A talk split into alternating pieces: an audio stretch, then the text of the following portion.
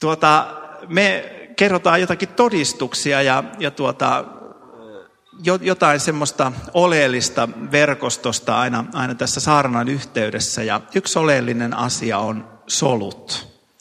Ja me ollaan jaettu työtä sillä lailla, että Anne, Anne vastaa soluista ja tuota, mulla on oikeastaan oli suuri hämmästys heti, kun sä tulit, niin sä tartuit siihen tosi nopeasti ja, ja tuota, soitit kaikki solut läpi. Ja eilen meillä oli soluvetäjiä koolla tuolla Frepellä ja, ja tuota, ää, oot sillä lailla päässyt hienosti siihen työhön kiinni. Mutta Anne, kerro paljon meillä on soluja ja, ja no kerro se ensin. Meillä on semmoinen 30-35 solua tällä hetkellä. Muutaman tilanne on mulle epäselvä, koska en ole nyt viimeisen kolmen viikon aikana saanut heitä kiinni. Mutta tota, semmoinen reilu 30 joka tapauksessa ja kaksi on nyt syksyllä syntynyt. Ja tuota, miksi meillä on soluja?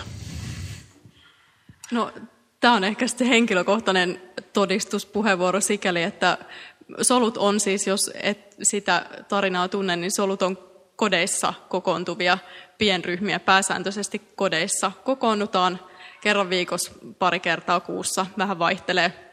Niissä luetaan raamattua, käydään verkoston solumateriaaleja läpi, rukoillaan. Ne vähän vaihtelee. Jotkut tekee jotakin, jonkun muun tyyppisiä aktiivisia, aktiivisia juttuja, käy rukouskävelyillä tai muuta. Mutta ää, miksi meillä on soluja, niin ehkä mä sanoisin, että se miksi meillä on verkosto on se, että meillä on niitä soluja.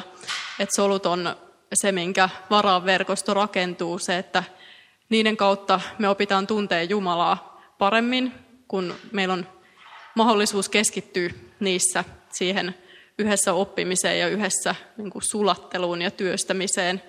Ja sitten ne on myöskin tosi tärkeä sen yhteyden rakentumisen takia. Että ainakin tämä on nyt kolmas solu, missä mä itse olen mukana. Ensimmäinen verkostosolu, mutta elämäni aikana on ollut parissa muussakin mukana. Ja mä oon kokenut, että solu on se paras tapa tulla kohdatuksi niin ne omine kipuineen ja iloineen, mitä elämässä on. Että vaikka messussakin on niille tilaa ja meillä on rukouspalveluja ja kahvia ja muuta, niin se aika täällä on rajallinen ja meitä on paljon. Mutta solussa me ollaan pienemmällä porukalla koolla, niin silloin meille jokaiselle on enemmän tilaa. Et solut on parantavia, opettavia ja kivoja. No jos nyt joku on täällä sillä lailla, että ei tunne, ole vielä löytänyt solua ja, ja tuota, kaipaisi jotain yhteyttä tai, tai kaipaisi, että voisiko perustaa, niin mitä ohjeita sä nyt antaisit tässä?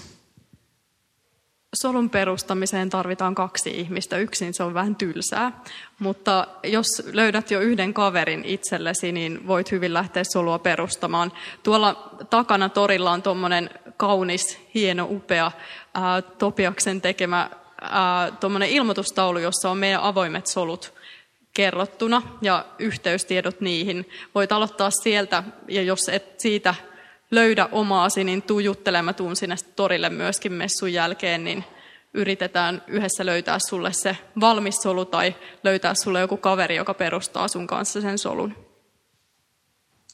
Eli rohkeasti vaan tuonne. Näin. Hyvä. Kiitoksia. Joo, siis verkoston verkosto, oikeastaan me ollaan niin kuin paljon keskusteltu Suomen niemelläkin semmoisesta ajatuksesta kuin Jumalan palvelusyhteisöt. Ja kirkossa keskustellaan paljon Jumalan palvelusyhteisöstä. Ja me ollaan verkostona ainutlaatuinen siinä, tai lähes ainutlaatuinen, että me ollaan soluyhteisö.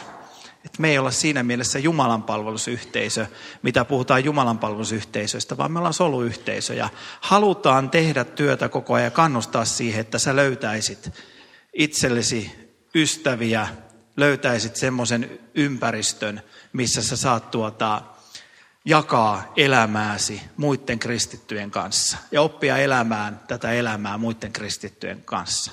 Eli meidän sydämen halu täällä on se, että, että me toivotaan, että sinä et jää missään vaiheessa yksin.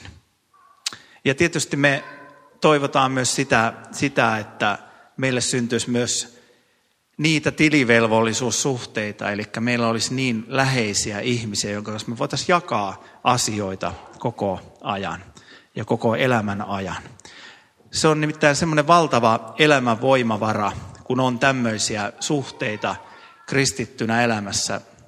Sitä ei voi niin oikein käsittääkään loppuviimeksi, mitä se tuo elämää, kun sä saat jakaa sen koko sun elämässä ja puhua siitä sun elämästä ja tulla kohdatuksi. Ja mitä suuremmaksi verkosto kasvaa, mitä, mitä enemmän meitä on, niin sitä tärkeämmäksi tämä ajatus tulee tässä verkostossa. Tuota, me ollaan puhuttu tästä Nehemiasta ja me ollaan huomattu se, että kun me ollaan puhuttu Nehemiasta saarnoissa, että tuota, itse asiassa välillä me ollaan hyvinkin kaukana Nehemiasta. Ja se on vaan onni ja siunaus teille, että me ei jauheta ihan paikallaan koko ajan näissä saarnoissa. Mutta Nehemia on ollut se tämän syksyn inspiroija. Ja mun mielestä Nehemian kirjassakin toteutuu aivan valtavan hienolla tavalla semmoinen raamatun syvä ajatus siitä, että kun sä otat yhden raamatun sanan, niin se kuljettaa sut helposti niin kuin koko raamatun läpi.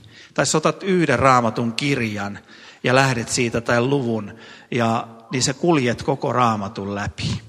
Ja Nehemiassa toteutuu edelleen se sama, eli kun sä otat yhden ajatuksen asian sieltä, yhden jakeen, niin hyvin helposti saattaa vierähtää tovi siinä, että sä saat kulkea koko raamatun läpi. Tälle illalle oli annettu semmoinen ajatusotsikko, joku jo verkoston toiminnanjohtaja oli sen varmaan sinne kirjoittanut, kun keskityn näkyyn. Ja se oikeastaan nousi Nehemian yhdestä lauseesta, Nehemia 6 ja 3. Eli kun teillä kaikilla kristityillä on messossa raamattu mukana, niin kaivakaappa se.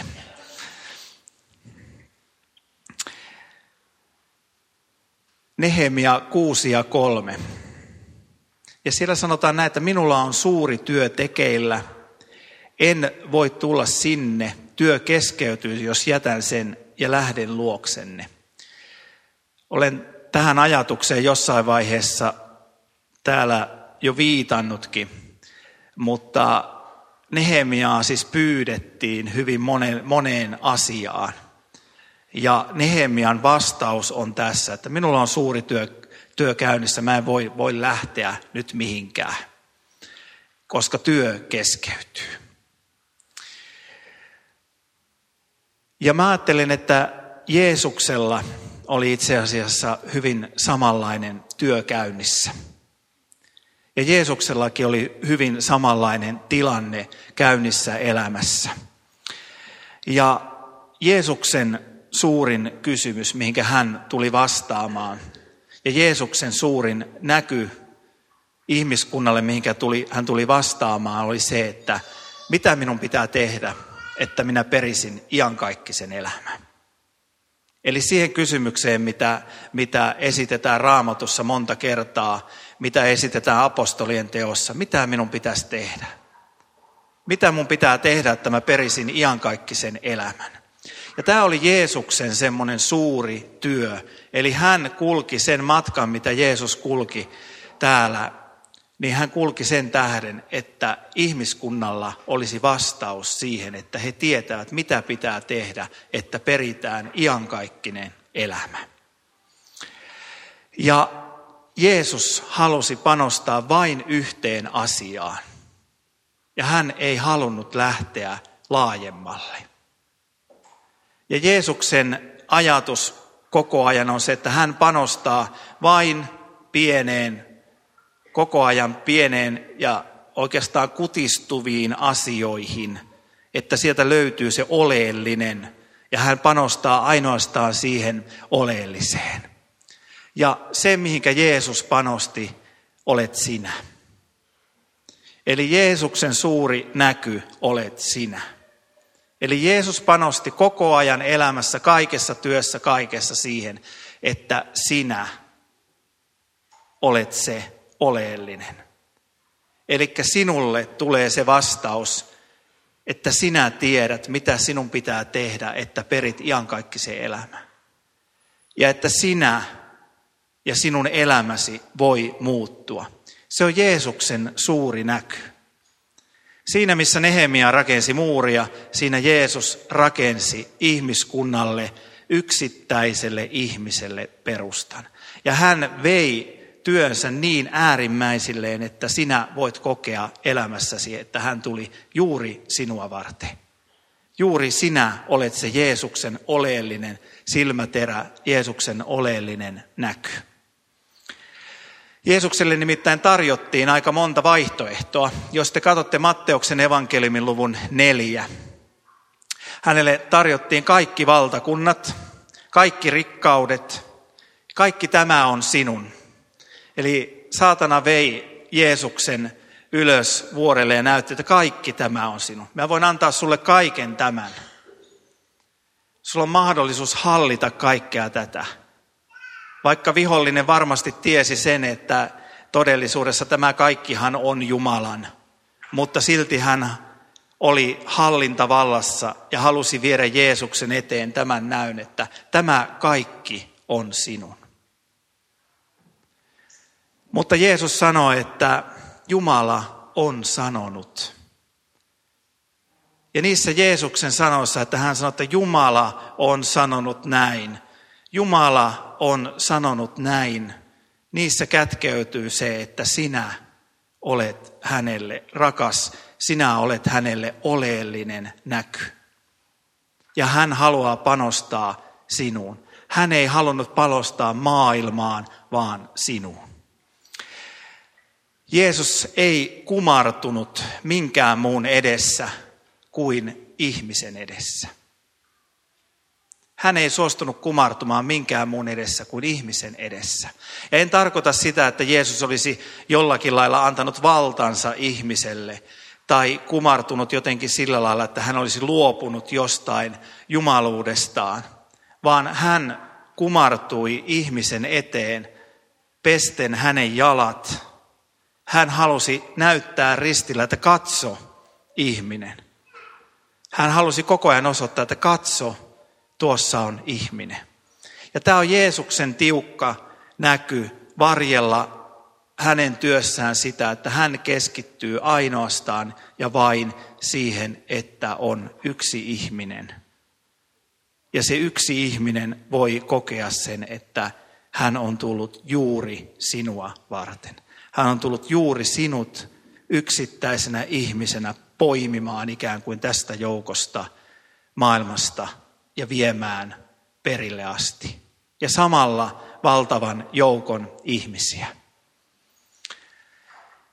Mehän toimimme usein aivan sitten toisella tavalla, eli me tiedämme sen, mikä on opetus synnistä. Eli me kysymme se, että onko Jumala todella sanonut. Eli onko Jumala todella sanonut, että, että se on näin. Ja kun me kyseenalaistamme sen, että Jumala on sanonut jotain ja Jumala on itse asiassa tullut minua varten, sinua varten, niin me kiinnittäydymme johonkin käsittämättömään asiaan. Ja yksi käsittämätön asia, mihin me kiinnittäydymme, on se katkeruus, viha, vaino ja kaikki ne asiat, jotka tässä maailmassa on pahoja asioita. Ja Jeesus nimenomaan tuli jonkun toisen asian tähden. Hän tuli sen tähden, että hän, hän ikään kuin valmisteli meidät jotain muuta varten. Hän valmisteli meidän elämän jotain muuta varten kuin vihaa varten, jotain muuta varten kuin katkeruutta varten, jotain muuta varten kuin syntiä varten. Hän halusi tehdä sen työn, hän halusi mennä pesemään opetuslasten jalat sen tähden, että meillä olisi kyky rakastaa, kyky toimia rakkauden pohjalta. Hän halusi antaa meille mallin toimia rakkauden pohjalta, rakastaa toisia ihmisiä. Ja taistella sitä vastaan, että me sanoisimme sydämestämme, että onko Jumala todella sanonut. Onko se nyt totta, mitä Jumala on puhunut? Muurin kohdalla, Nehemian muurin kohdalla, kun se tuli valmiiksi, ihmiset ihmettelivät sitä ja sanoivat, että tämä on saatu valmiiksi Jumalan avulla. Tätä ei ole saatu valmiiksi millään muulla kuin Jumalan avulla. Seurakunnan kohdalla maailma kaipaa sitä, että maailma saa sanoa, että tämä, mitä meillä täällä on, ei ole mahdollista muuta kuin Jumalan avulla. Se kaikki, mitä meillä on, ei ole mahdollista kuin Jumalan avulla. Maailma kaipaa, että seurakunta näyttäytyy sillä tavalla, että he voivat vain ihmetellä, että miten suuri Jumala on. Ja samalla aikaa me seurakunnassa voimme ihmetellä, miten käsittämätön Jumala on ja miten hän tekee sen työn. Miten tämä voi olla mahdollista, että tapahtuu se, että meitä katsotaan sillä tavalla, että tuolla on Jumala läsnä. Tuolla on jotain ihmeellistä. Ja se on mahdollista ainoastaan sitä kautta, että Jeesus todella on mahdollistanut Jumalan rakkaudessa, rakkautensa teolla sen meille, että meillä on kyky rakastaa toisiamme. Meillä on ollut verkoston äh, strategia, päiviä se strategia kuulostaa tosi hienolta. Olemme pohtineet hallituksen kanssa yhdessä, että mitä me olemme. Ja pohdimme edelleen sitä. Ja me ei ole keksitty mitään niin kuin suurta uutta maailmanpyörää eikä uutta verkostoa, vaan oikeastaan palattu siihen, mitä, mitä verkosto on, mitä tämä seurakunta on. Nyt on ollut meillä viikonloppu tuolla Frebellä ja siellä on ollut tämmöisiä workshoppeja, erilaisia pieniä porukoita koolla eri aikaan pohtimassa myös sitä, mitä verkosto on ja tuomassa jotain sellaista, mitä me toivoisimme, että me olemme, mitä täällä tapahtuisi, mitä meidän pitäisi olla. Ja oikeastaan kaikista niistä nousee se, mikä on meidän perusnäky siitä, että me elämme yhdessä, me yhdessä teemme asioita, me elämme yhdessä kristittyinä, me jaamme yhdessä soluissa, messuissa, kahden kesken asioita. Me jaamme tätä elämää yhdessä ja sitä kautta palvelemme Jumalaa. Sitä kautta nousee koko se työ, mitä me olemme. Tämän viikonlopun yksi semmoinen suuri pysäyttävä hetki on, oli eilen kun me tietyllä porukalla kokoonnuttiin yhteen ja me pohdittiin sitä, että mitä on tapahtunut verkostossa viimeisen vuoden aikana. Meillä on ollut hurjia muutoksia, meillä on ollut henkilövaihdoksia, meillä on ollut monenlaista muutosta ja siihen on liittynyt sitä monenlaista surua, siihen on liittynyt monenlaista kaipausta – on tapahtunut monenlaisia asioita. Erilaisille ihmisille erilaisia juttuja, joka on aiheuttanut sitä, että on suorastaan ehkä katkeroitunut, eh, ehkä vihastunut, halunnut sanoa, että pitäkää verkostonne, jopa tähän asti. On tapahtunut hyvin monenlaista. On ehkä koettu viimeisen vuoden aikana, että onko meillä ollut aikaa surra tarpeeksi sitä, mitä on tapahtunut. Se on totta, että me ollaan kiinnittyneitä ihmisiä ja, ja tämä ei ole, ja, ja meidän pitää surra, surra sitä ja sille on lupa sille surulle. Surra sitä, mitä kun ihmisiä lähtee ja työntekijät muuttuu ja, ja, ja asiat muuttuvat. Siihen on täysi oikeus ja lupa surra. Ja jos kokee, että on tapahtunut jotakin epäoikeudenmukaista, niin on täysi oikeus joskus vihastua. Täysi oikeus suuttua. Mutta se ei itsessään ole, ole se pahin asia, vaan pahin asia on se, että jos meille käy niin, että me alamme kyseenalaistamaan sen, että onko Jumala todella sanonut. Onko tämä meille se paikka, missä me palvellaan Jumalaa? Onko mulle tässä paikkaa enää palvella Jumalaa? Onko mulla lupa olla täällä? Onko täällä mitään sellaista, mitä mä oon kokenut, että Jumala on mulle antanut? Vai onko kaikki pistetty roskakoriin? Ja silloin helposti käy niin, että meidän sydämeen tulee valtava katkeruus. Ja se, mikä alkaa kuljettamaan, onkin katkeruus, eikä se, että meitä kuljettaisi Jumalan rakkaus. Ja eilen me todettiin yhdessä, että tätä on tapahtunut meillä. Ja todettiin, että se on syntiä. Meidän pitää pystyä antamaan anteeksi. Meidän pitää pystyä jatkamaan elämää. Meidän pitää pystyä menemään eteenpäin. Ja samalla, kun me ehkä katkeroidumme jostakin asiasta ja kohdistamme ehkä suuttumuksemme yhteisöön, siihen missä me olemme eläneet, samalla helposti käy niin, että Jumalan työ, se mitä Jumala haluaa, se mitä Jumala rakastaa, se mitä Jumala on meille antanut, minkä Jumala on meitä kutsunut, häviääkin yhtäkkiä. On siis aivan turha miettiä yhtään mitään, mitä me teemme, minne päin me menemme, ellei me pysty antamaan anteeksi, ellei me pysty rakastamaan toisiamme. Raamatun selkeä sana on, että meidät tunnetaan siitä Jeesuksen opetuslapsiksi, että me rakastamme toisiamme. Ja se on aivan oleellista meidän joukossa. Se on aivan oleellista, että me pystymme rakastamaan toisiamme. Meistä varmaan kenestäkään ei tule täydellistä ja se ei olekaan se pohja, millä me voimme toisiamme rakastaa. Tai me emme voi rakastaa toisiamme sen tähden, että me olisimme virheettömiä mutta me voimme rakastaa toisiamme, me voimme oppia rakastamaan toisiamme juuri sen tähden, että Jeesus on antanut meille kyvyn henkensä kautta rakastaa toisiamme.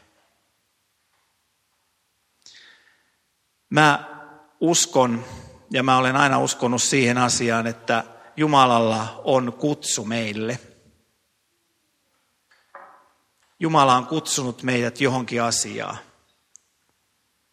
Ja meillä on tärkeä tehtävä verkostona niin tässä kirkossa kuin pääkaupunkiseudulla ja koko Suomessa.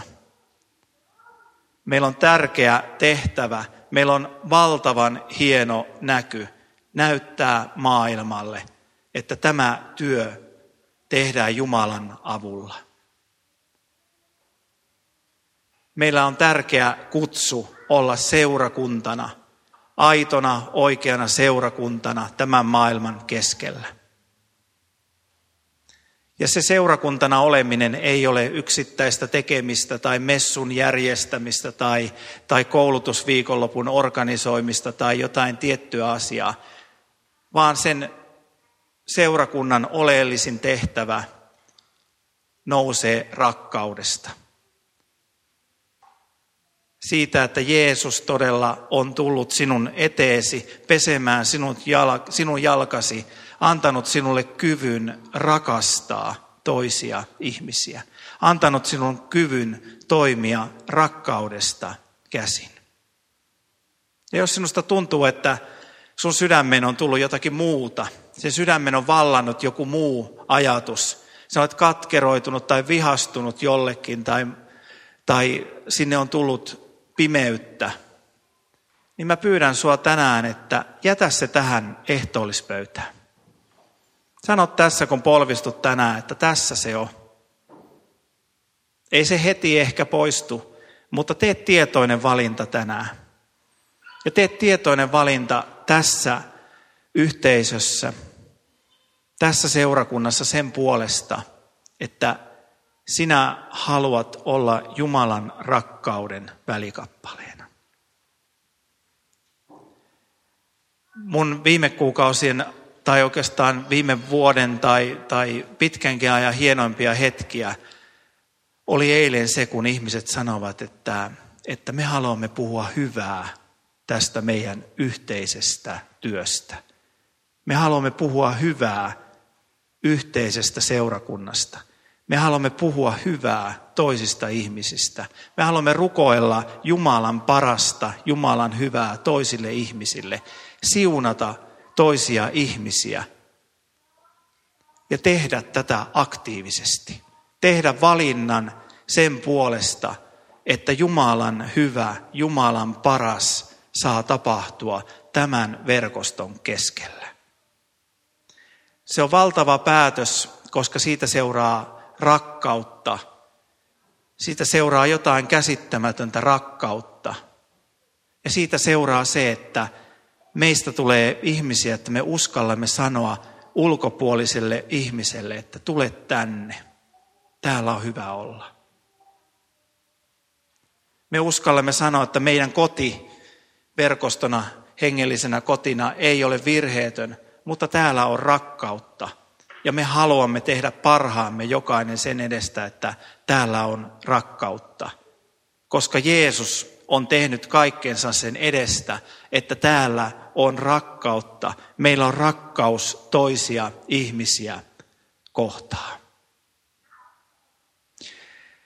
Avioliitto, jossa olen, olen saanut hakata päätä seinään ja kokea maailman mahtavimmat hetket, kaikki äärilaidat, sitähän se monesti avioliitto on. Siinä on rakkauden kieli. Joku on kuullut rakkauden kielistä.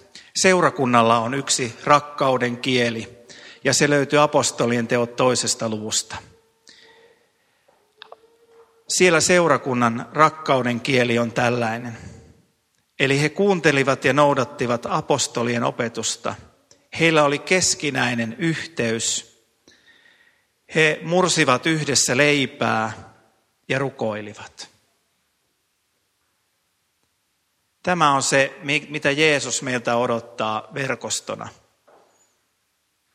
Että meillä on apostolinen opetus, se mikä kumpuaa tuolta raamatusta. Se on keskiössä ja me kuuntelemme sitä ja noudatamme sitä ja kilvoittelemme siinä. Mutta se, että meillä on keskinäinen yhteys. Jeesuksen suuri näky sinun kohdalla on se, että hän on antanut kyvyn henkensä voimalla elää tässä keskinäisessä yhteydessä. Ja se on jotain äärimmäisen arvokasta – se on jotain sellaista, mitä täällä maan päällä ei ole muualla kuin seurakunnassa. Sitä ei voi olla muuta kuin Jumalan tahdosta, Jumalan armosta ja Jumalan rakkaudesta ja Jumalan ainutkertaisen teon kautta Jeesuksessa Kristuksessa. Ja on sulaa hulluutta, jos me heitämme meidän elämämme yhden tärkeän peruspilarin, eli keskinäisen yhteyden syrjään sen tähden, että me ajattelemme, että minulla on oikeus elää myrkyttynyttä elämää. Minulla on oikeus elää katkeruudessa. Me saamme elää ja meillä on mahdollisuus siihen, mutta meitä kutsutaan kuitenkin aivan toisenlaiseen elämään terveeseen elämään Jeesuksessa Kristuksessa, anteeksi annossa ja keskinäisessä yhteydessä. Ja tämä on ehkä se tämän viikonlopun viesti tuolta Frebeltä keskustasta, missä me kokoonnuttiin meille. Että meillä on mahdollisuus ja meillä on aivan upea tehtävä. Mulla on ollut semmoinen hieno hetki, että mä saan vuoden alusta aloittaa sataprosenttisena verkoston toiminnanjohtajana. Ja mä oon elämässä nyt todella paljon monista monista syistä johtuen. Yksi suuri syy on oma, oma jaksaminen. Harrastanut niin sanottua konmaritusta, eli laittanut asioita tuohon käteen tuottaako tämä mulle iloa.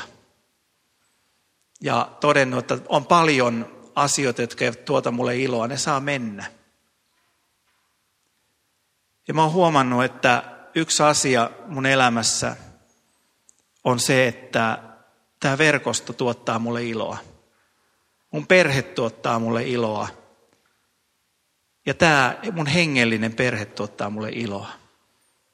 Ja mä oon halunnut jättää elämässä sellaisen asian, että mä haluan tehdä täysillä, täysillä työtä teidän palveluksessa.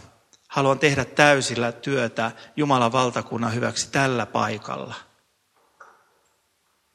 Mutta mä en halua tehdä työtä ylhäältä käsin käskien, vaan mä haluan tehdä työtä yhdessä, yhteydessä ja yhteydestä käsin. Se on ainut mahdollisuus Jumalan valtakunnassa tehdä työtä. Ja jos me pystymme tekemään työtä yhteydestä käsin, niin tapahtuu jotain valtavaa. Tapahtuu jotain ihmeellistä.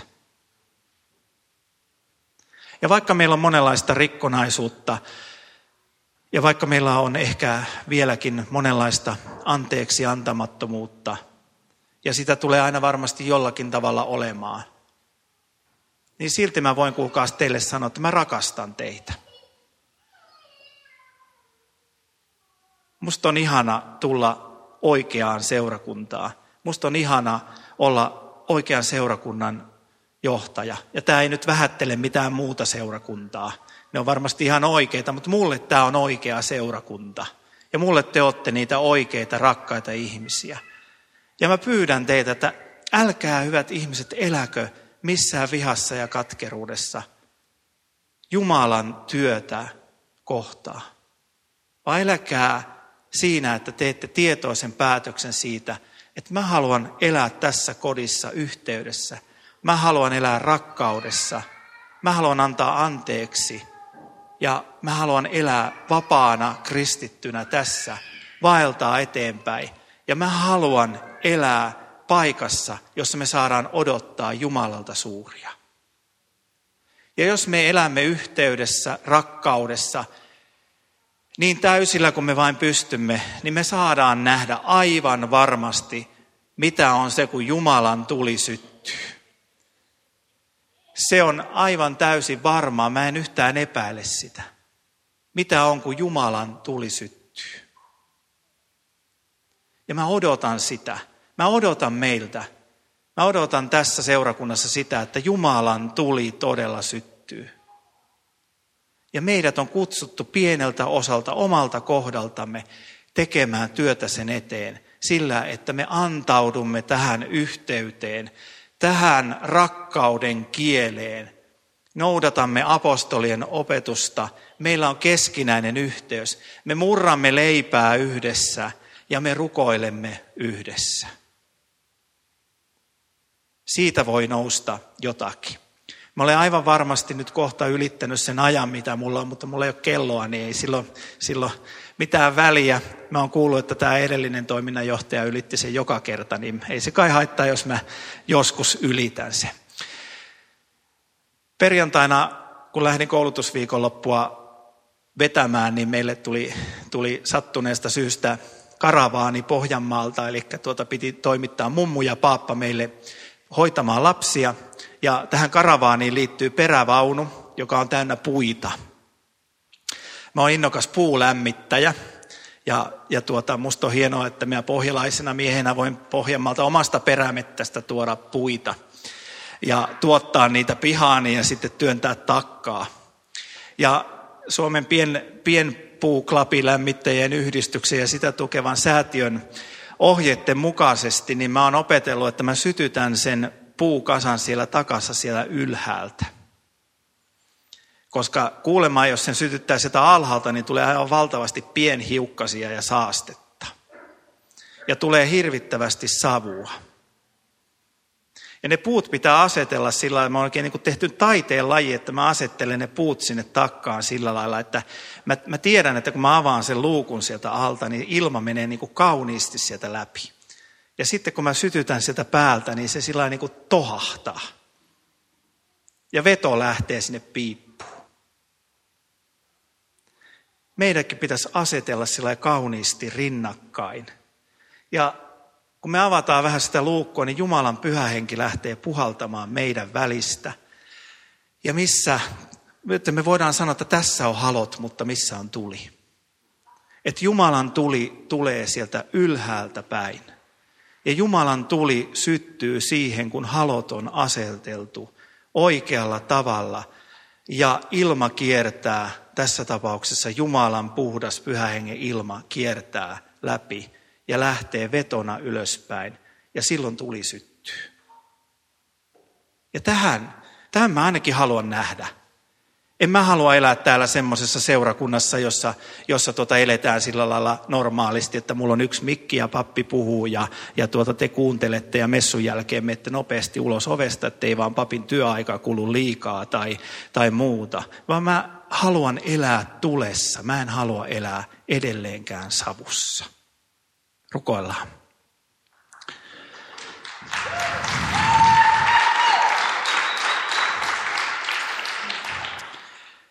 Herra, kiitos siitä, että sinä haluat antaa, sä tule Jumala. Ja sä haluat sytyttää verkoston palvelemaan sun valtakuntaas. Ja sä näet, että meidän sydä, jokaisen sydämessä on suurena rakkautena se, että me halutaan nähdä, mitä sinä teet. Me halutaan ihmetellä sinun tekoja. Ja kaikkien niiden ihmisten, jotka katselevat ympäriltä seurakuntaa, suuri halu on nähdä se, että mitä sinä teet. Ja me pyydetään, että sinä tekisit. Sinä todella teet meidän joukossa työtä. Ja Herra, sä oot kutsunut meitä ainoastaan siihen, että me antaisimme anteeksi, jättäisimme vihan aseet, katkaisisimme katkeruudet ja sanoisimme, että me haluamme rakastaa. Meillä ei ole siihen kykyä, mutta sinulla on valta henkesi kautta antaa meille sellaista rakkautta, joka muuttaa meistä yhteyden, joka murtaa kaiken pahan vallan ja muuttaa meistä sellaisen seurakunnan, jota voi katsella. Tämän on Jumala tehnyt. Tämän työn on Jumala tehnyt. Herra, me pyydämme sinun tulta. Me pyydämme sitä, että sinä annat meille enemmän sovituksen armoa, sitä, että me osaamme jättää kaiken sen vihan, kaiken sen katkeruuden, mitä meidän sydämessä on. Me voimme sanoa, että tämä on meidän joukko.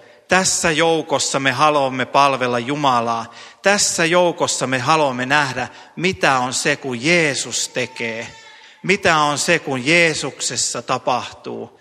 Mitä on se, kun sinä Jeesus teet suuria tekoja? Herra, me rukoilla, että täytä meitä pyhällä hengelläsi. Täytä meidät voimallasi.